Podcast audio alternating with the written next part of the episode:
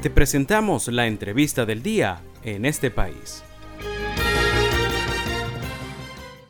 Y a esta hora, pues eh, para conversar sobre el impacto que puede tener la reciente intervención eh, judicial a la Cruz Roja Venezolana, tenemos el gusto de tener en la línea telefónica a Mario de Andrea, codirector de Civilis Derechos Humanos. Buenas tardes, Mario. Gracias por atendernos el día de hoy en este país.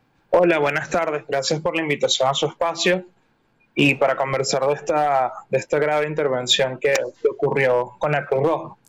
Así es, eh, Mario. Quisiera pues eh, comenzar consultándote que con esta intervención de la Cruz Roja, cómo se pudiese ver afectado el trabajo humanitario que está venía haciendo en el país. Bueno, predecir de antemano la afectación del trabajo humanitario es compleja porque hay que ver, digamos que dejar el agua correr un poco más. No obstante, eh, hay que partir de, del hecho que origina todo. El hecho que origina todo es que hay en la sentencia de, la sala que produce la intervención, existen ocho denuncias en contra de la directiva y en concreto contra el señor Villarroel esas ocho denuncias, en vez de sustanciarse y llevarse una investigación, un respeto al debido proceso, es decir, determinar la veracidad o no de, estos, de estas acusaciones, que de manera informal parecen ser bastante ciertas, pero un Estado con, o, lo que aspiramos los venezolanos, un Estado que respete el Estado de Derecho,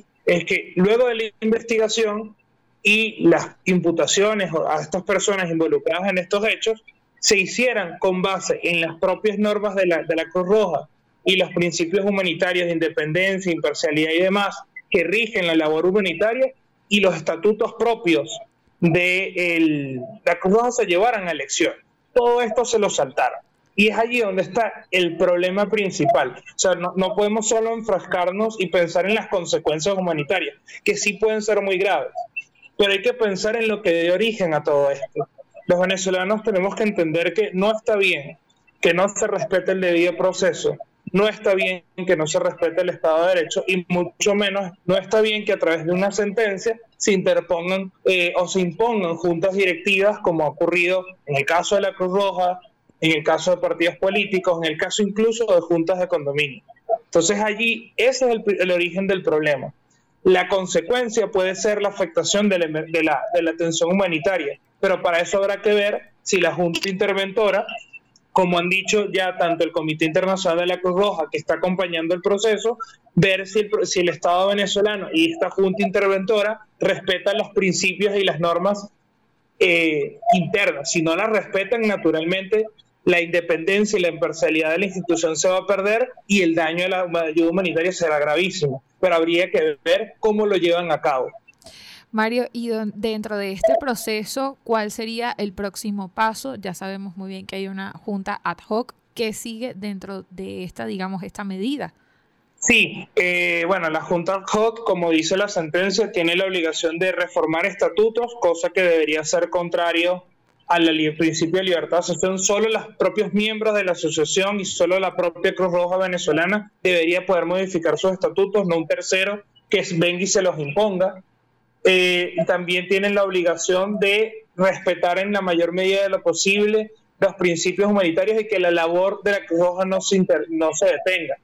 Pero ante, ante, anteponernos y decir si lo van a hacer o no es bastante complicado. Todos estamos a la expectativa de, de, cómo lo van a llevar a cabo. Allí creo que va a estar el quid pro de la cosa, de la situación para entender el daño. El próximo paso es ver si la Junta Interventora respeta los principios de independencia, imparcialidad, si esta modificación de estatutos y este llamado a elecciones que deben realizar lo realizan de manera independiente e imparcial o por el contrario se impone una visión política o una visión en teoría pro gobierno porque es el TCJ el que está tomando esta decisión. Muy bien, y pues le recordamos a nuestra audiencia que a esta hora tenemos el gusto de conversar en este país con Mario de Andrea, codirector de Civilis Derechos Humanos. Hasta el momento, Mario, entendemos que entonces la Cruz Roja mantiene su operatividad como tal en el país. ¿Esto es cierto? Correcto, sí. Eh, esto, esto en principio es a nivel administrativo, eh, guion burocrático, que deberían convocarse elecciones, modificarse estatutos, pero la operatividad en principio, salvo que en la modificación de estatutos o en la, o en la de elecciones cambien las circunstancias, no, no debería haber muchos, muchos cambios o cambios bruscos. Pero habría que ver, repito, todo dependerá de si la Junta Interventora lleva a cabo esto de manera independiente, imparcial, como, como los principios de la Cruz Roja y los principios humanitarios o le obligan o por el contrario no se lleva así.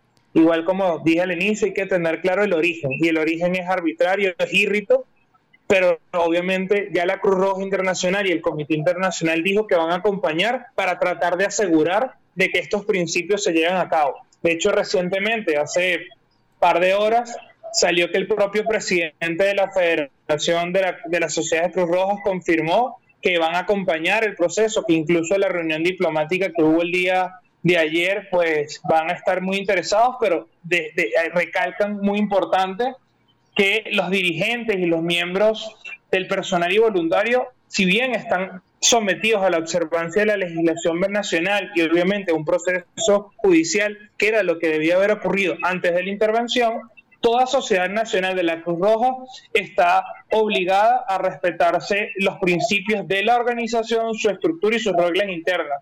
Entonces, si la Junta Interventora respeta eso, no debería haber problema y esto será solo un mal trago. Si la Junta Interventora no respeta las propias reglas internas de la Cruz Roja, obviamente se convertirá en un desastre. Muy bien, Mario, pues estamos agradecidos por tu participación. Gracias por atendernos a esta hora en este país. Gracias por el espacio.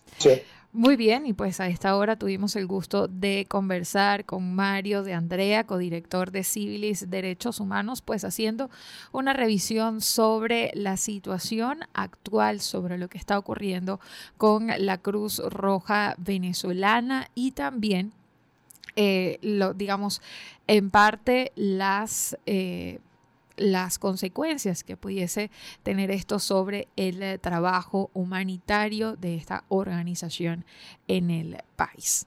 Y...